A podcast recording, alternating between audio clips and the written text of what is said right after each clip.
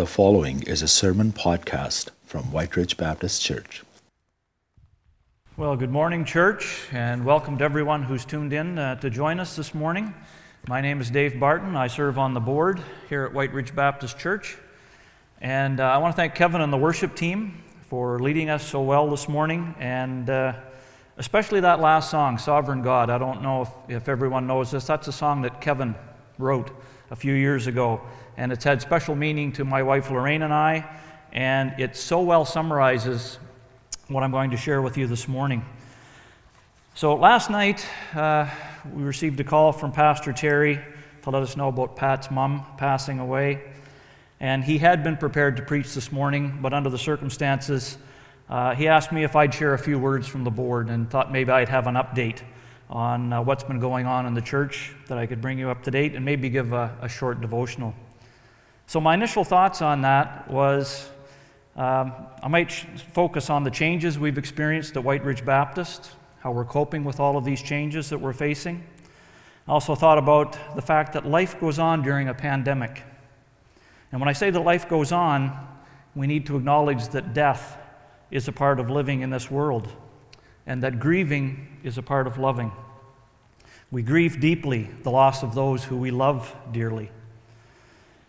You've already heard about Pat losing her mom, Ruby Wilson recently lost her mom, and Glenn losing his brother, and we've had many other losses recently amongst our congregation. And so we are suffering loss, um, each one of us in different ways, and grieving the loss of loved ones. And then I also thought about there are other changes that we're all experiencing in how we're living our lives at this current time. Uh, and just some, some thoughts uh, so, a show of hands who out there has experienced a pandemic before? This is not your first pandemic. Yeah, I don't see too many hands. I think for most of us, this is hopefully a once and only in a lifetime experience. And we're going through so many things that are, are strange to us. Who knew a month and a half ago what self isolation was? Or that we needed to be social distancing or physically distancing from one another? Who knew how often or how long we had to wash our hands? Uh, in order to, to make sure that they're clean. And what about masks and gloves? And we're still hearing changes about, about that. I won't get into to that. But how do we protect ourselves from this virus? How do we maintain our physical health? And then, in the terms of dealing with this, what sort of mental health issues are being dealt with? Emotional issues, spiritual issues. And then I thought about all the different people that are impacted our frontline healthcare workers, and in so many cities in this country and around the world, they're being run into the ground and putting them, their lives at risk to help others. And I think we've experienced a greater appreciation for those in the healthcare industry. And essential services. I think many of us, our thoughts have changed on what an essential service is and how we get our groceries and how goods are transported and uh, cleanliness so many things that we have taken for granted, we now pay special attention to. Homeschooling has taken on a new meaning. Teleworking, working from home, has become the norm for many of us. A lot of, a lot of us have uncertainty about our jobs. We're either been laid off or, or we're on uh, waiting to be called back to work, or we don't know if there will be a job in our future. Business owners are wondering can they pay the rent? Can I, can I, can I survive this isolation that's keeping me from running my business. There's so much uncertainty. And then just things like social interaction, where we don't shake hands, we don't hug each other. Uh, we need to keep that distance. We can't gather together in large family gatherings. We can't fill this auditorium on a Sunday morning. We can't even gather together for a prayer meeting or a Bible study. We can't go out for coffee.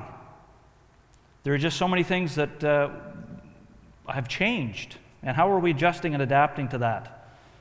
And then in our society, entertainment is a big deal.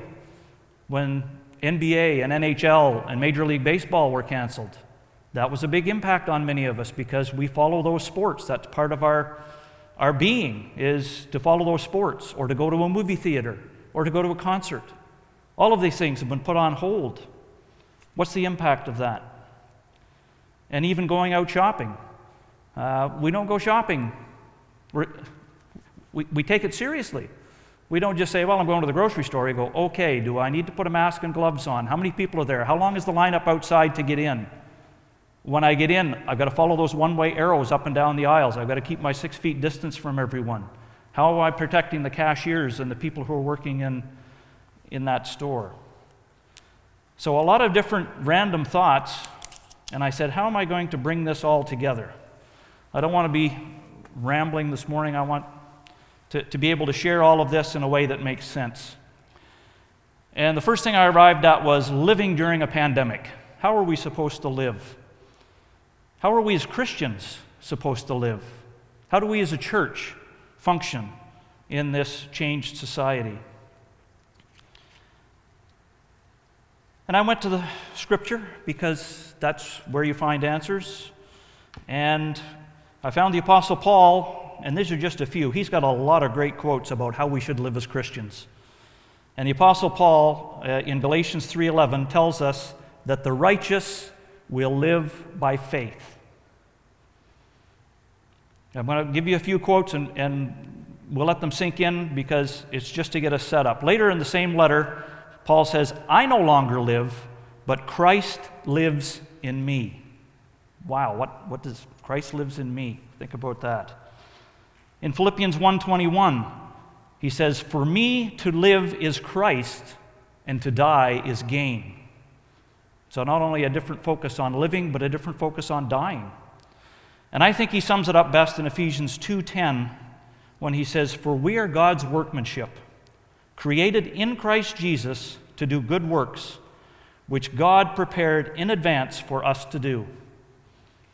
And I sum this up for us as Christians to say that we're called to share Jesus. Because that's what we're doing when we demonstrate His love through our good deeds towards one another. If we look at our purpose as a church, Whyte Ridge, Baptist Church, we say that we seek to honor God by making disciples at home and around the world. We seek to accomplish this through building and sustaining healthy relationships on a number of levels. So, how do we build and sustain relationships through a period of self isolation and physical distancing? Well, we've been living and learning this for the past five weeks. Just reflecting back, March 13th is a date that I'm going to remember for a long time. Not just because it was Friday the 13th, but that was the day I think the pandemic hit very close to home for many of us, including myself. That was the day where I spent a very busy day at work trying to figure out how I was going to have my section do their work from home, to have the minimum number of people at work that we could possibly do, how we could connect electronically, how we could have meetings online. This was all compressed into that Friday. At the end of the day, I realized that Pastor Kevin had been trying to contact me to say, How is this going to impact the church? And to put this in context, the Bolivia team was still down in Bolivia. Pastor Terry, our lead pastor, was in Bolivia. So Pastor Kevin Clausen was carrying the ball here, and he was looking to consult with me. So uh, that evening, we set up an online meeting, a teleconference, with the rest of the board members. And we discussed this and said, What does this look like for Whyte Ridge Baptist Church moving forward. And that evening, we made the decision to go live stream that Sunday. Friday night, we made a decision that Sunday morning we were going live stream, and we've been doing that ever since. It was very busy the next few days as we looked at at that time. Uh, it was only large gatherings we couldn't have. So we said, look, let's, let's continue to have our life groups, let's continue to have our Bible studies. And within the space of a few days, the realization hit that that was going to be changing as well. And so there's been a lot of work uh, over, the fir- over that period of time. Uh, that was five weeks ago. Five weeks ago today, I stood here and explained that decision and uh, said this is the way going forward. Since then, we have connected our life groups online. We have the staff are able to, uh, to meet on M- Microsoft Teams. The board meeting can happen on, on that same platform. Many of our small groups, our life groups, our Bible studies, our prayer groups are all meeting on Zoom or other online platforms. And if you want to be connected, I'm going to come back to this, go to our website. and find if there are still ways to be connected. Even if we can't connect physically, we are connecting virtually. And I thank God that we have that technology and we have the people who are helping us to understand and apply that technology. Another thing I wanted to mention is the deacons have developed a contact list, and they've been following up on a weekly basis to ensure that everyone stays connected. So if you're feeling disconnected, again, go on the website, call the church office, and say, I'd like to have a phone call once in a while. And I'd like to be connected with someone in the church. I'd like to be connected with a deacon, or I'd like to talk to one of the staff. So I talked about relationships. Our, our aim is to influence this world through healthy relationships. And they're only established when we make a personal connection. And that personal connection is only real when it has the foundation of love. So we have relationships with people with whom we have a personal and lasting connection. And that connection must have love as its foundation if it's going to survive any time or trial or difficulty. So, I, as I was searching through scripture to, to help me focus all of this, I landed on Romans 12, 9 to 13. So, if you have your Bibles at home, I'd ask you to turn to Romans 12. And I also want to encourage you if you're isolated at home and you're running out of things to watch on Netflix and you're running out of table games to play and you've done all your puzzles, even if you haven't, get into your Bible. If you're looking for answers, this book of books has the answers. And I just want to share a little bit with you today from Romans 12. I'm going to read verses 9 through 13. Love must be sincere. Hate what is evil. Cling to what is good. Be devoted to one another in brotherly love. Honor one another above yourselves. Never be lacking in zeal, but keep your spiritual fervor, serving the Lord. Be joyful in hope patient in affliction, faithful in prayer. Share with God's people who are in need. Practice hospitality. And as I read that, verse 12 spoke to me and said, You've got three points in there to preach on. I, I wasn't called to preach, I was just going to share a devotional. Uh, but this is what I, I feel called to share is verse 12 says, Be joyful in hope, patient in affliction, and faithful in prayer. So, that first one, be joyful in hope.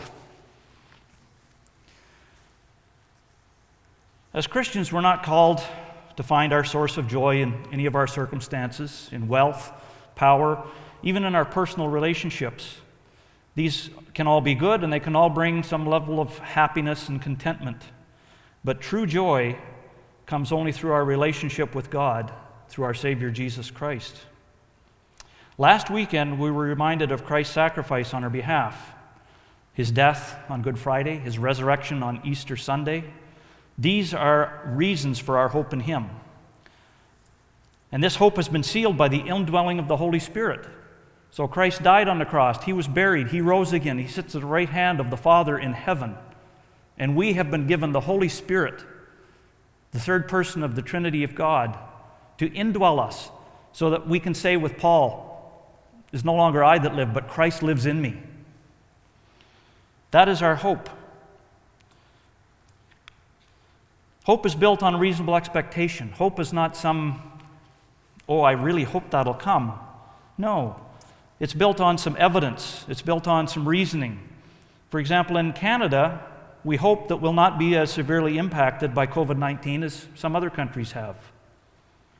And so far, we haven't.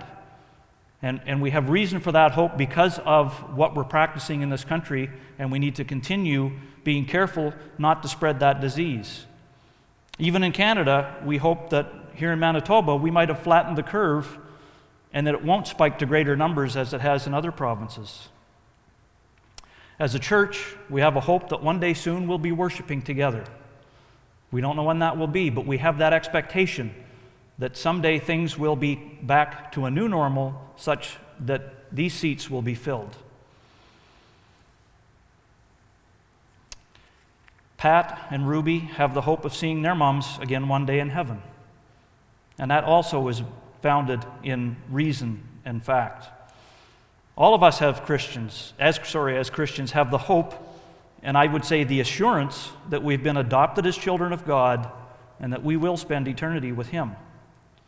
So, knowing the reason for our hope creates joy in our soul. Knowing the end from the beginning, knowing that God is in control, God is sovereign, and God loves us. Even in the midst of trials, we can know the joy of that relationship with God. The, the Apostle Peter refers to this as a living hope. 1 Peter 1 3 says, Praise be to the God and Father of our Lord Jesus Christ. In his great mercy, he has given us new birth into a living hope through the resurrection of Jesus Christ from the dead. That's a reminder that the joy of Easter Sunday is ours today and tomorrow and throughout eternity. So the second point is patient in affliction. This is where it gets a little harder. You know, Jesus reminds us that we will all endure affliction.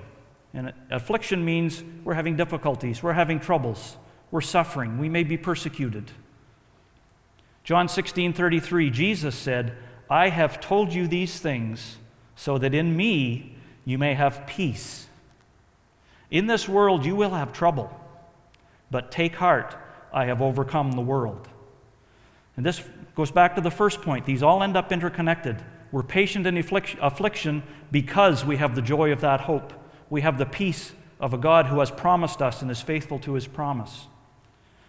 James 1 verses 2 to 4, James says, Consider it pure joy. Again, back to joy. My brothers and sisters, whenever you face trials of any kinds, because you know that the testing of your faith produces perseverance. Let perseverance finish its work so that you may be mature and complete, not lacking anything. So we're to take joy during the toughest trials, not because of them, not in spite of them, but almost separate from them, that we have the joy of enduring and knowing that God will carry us through. And the other point here is he says, You know the testing of your faith. True faith is only proven when it's tested. How do we know we believe something? Well, when that belief is tested and we have to fight for it, then we know it's a true belief. And our faith is often tempted by trials or afflictions of various kinds. And when our faith is tested and found to be solid, it will produce perseverance. So remember that patience, being patient in affliction, it's a gift of the Holy Spirit. We learned that in Galatians. The fruit of the Holy Spirit includes patience. We don't do this on our own strength.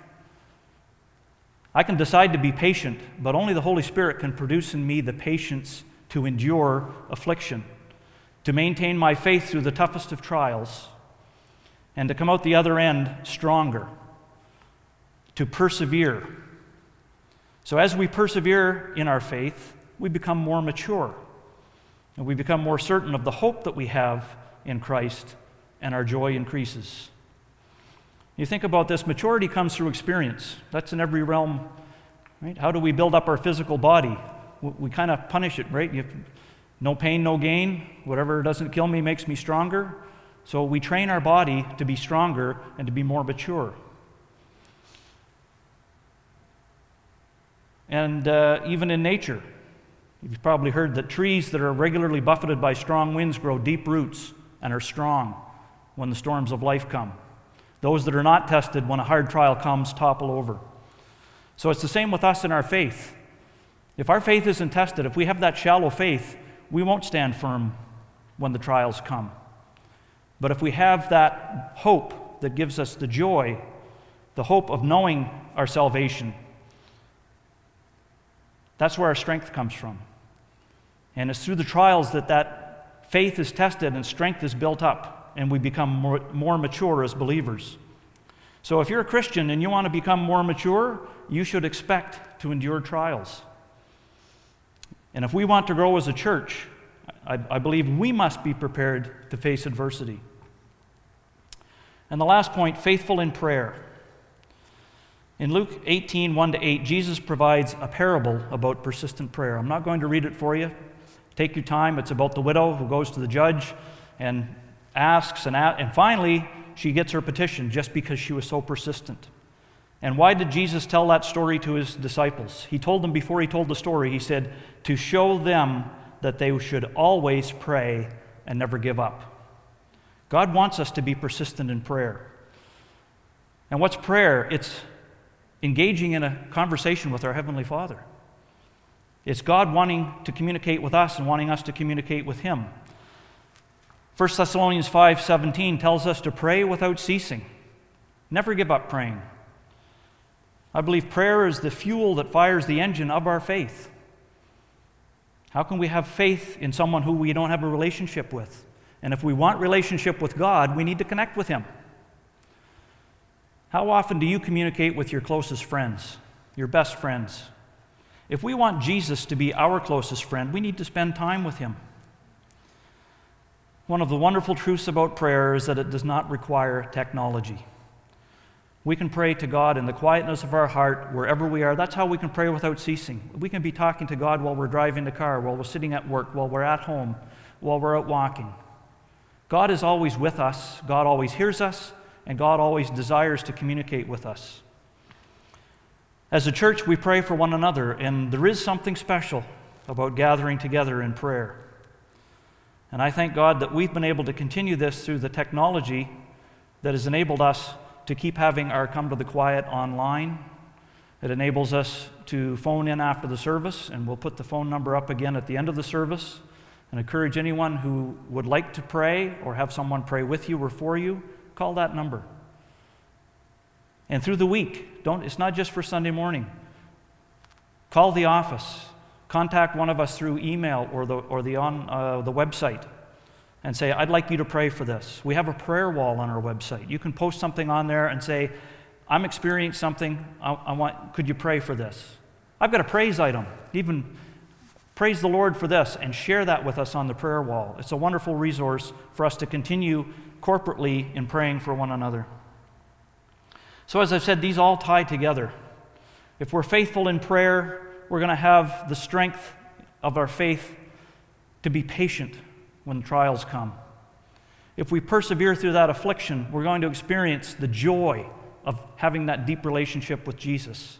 All of that is going to help us to mature as individuals. And as we do that together, and as we encourage one another, He will continue to grow us as a church. And I'm not just talking about more people coming in, I'm talking about us individually growing more Christ like. Christ in me. To me, to live is Christ, and to die is gain. I want to end this world saying that I live my life as Christ had me live it. I allowed Him to influence my thoughts and my behavior to be like Him and not my own selfish ambitions. How can we apply this to our communities? Our community needs hope. And there are different ways that we can offer hope, but the true hope comes in our salvation and our relationship with God through Jesus Christ. We have, I think, special opportunity right now to share that. I'm sure there are some of you listening in right now that have never been in this church building. Maybe would be shy to come in the building, would be worried about interacting with people. But in the comfort and safety of your own home, you're listening in. You're hearing the great worship songs that the worship team is singing. You're hearing God's word as I share it with you. We have opportunity to reach out and connect virtually like we never have in the history of the, of the world. And this pandemic comes at a time where we can leverage that technology for the good of God and to share His love with others. And I can tell you that we, as the board and as the staff, are looking at ways we can further use this technology to reach out, to meet the needs of our congregation, to meet the needs of our community. And if any of you have ideas on how we could do that, how we should do that, I would encourage you to contact myself, one of the board members, one of the staff, and let us know your thoughts on how we could be serving you and serving the community more efficiently. I'm going to leave you with uh, a few questions based on those three points. Do you have hope that brings joy? Do you have hope that brings joy? Would you like to have assurance of a living hope that brings joy regardless of your circumstances? If you don't have that relationship with the Lord, call that number after. Call one of the staff through the week. Reach out to, to someone who you think knows the Lord and ask them to share that with you. Are you afflicted? Are you enduring patiently? I think, I think we're all afflicted to some measure right now.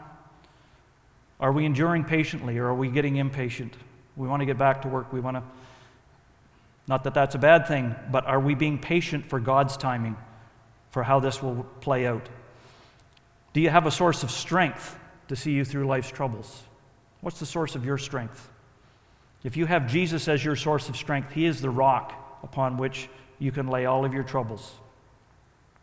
Are you praying faithfully?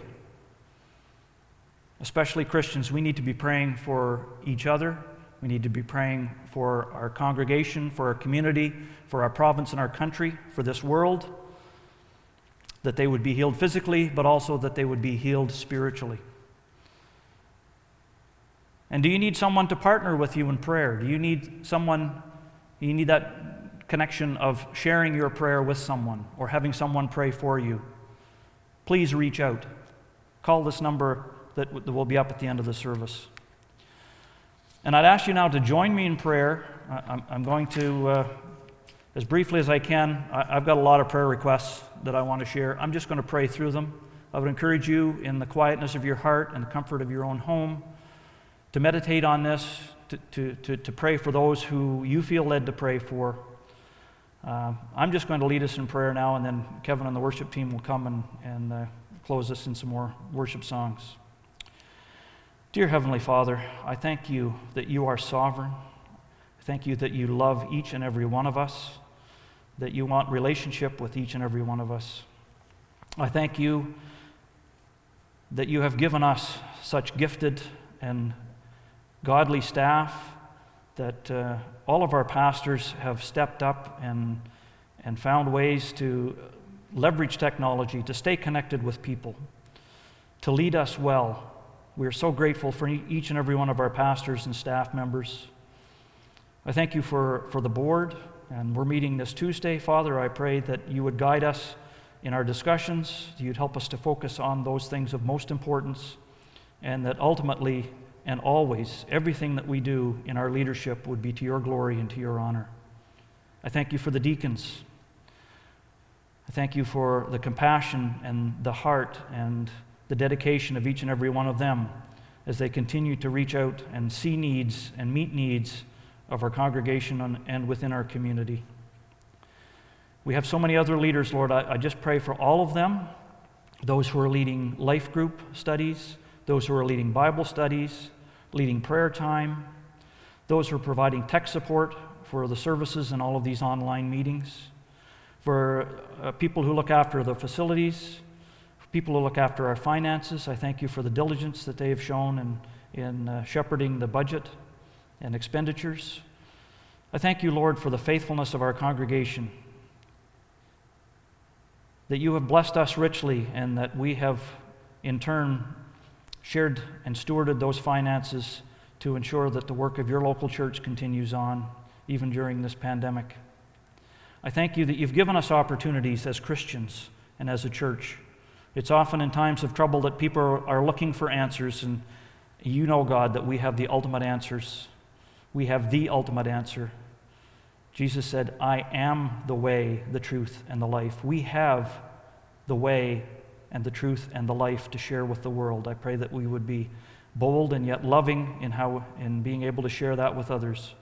And I thank you for the opportunities you've given us as a church, that we're reaching people in ways that uh, we hadn't in the past, and that you're enabling us to keep connected. I pray also for all of those who are elderly, who are shut in, people who are single, who are isolating on their own, I pray for families who are dealing with the stress of maybe having too many people in the house at once, uh, parents trying to work from home while children try to study, uh, all of the family dynamics that come into play when, when we're somewhat confined. I pray for our friends and our neighbors. I pray for Kevin and Jill, as they've shared a few weeks ago, that God is calling them on to a new opportunity, and we want to send them with our blessing and, and continue to pray for them that you would continue to use them in this new place, in this new way that you have called them, and uh, guide us in finding someone to, to take leadership of the youth and, and student ministries this fall. I pray for Pat and Ruby and Glenn, anyone else who's lost a loved one recently, pray for them and their families. We thank you that both Pat and Ruby were able to spend some time with their moms before their passing, and I know that was such a blessing to each of them. Thank you, Father, for your presence, for your sovereignty, and for your love. And we ask your blessing upon the remainder of our service and in the week ahead. In Jesus' name, amen. Lord God, we give you all of the praise. Thank you for meeting us here this morning. And I thank you that you are the hope that gives us joy. And you are the solid hope that we can count on. And I thank you that when we pray to you, like this time of prayer we just had with Dave, I thank you that we can come into your presence confidently and know that you hear us and that you love us and that you will for us to grow closer to you, and you have the ability to do it because you are all powerful. I thank you, Lord, that that is always true, and I pray that you would continue to encourage us with the truth of those words. And I pray that you would bless us the rest of this day for your glory. In Jesus' name we pray. Amen.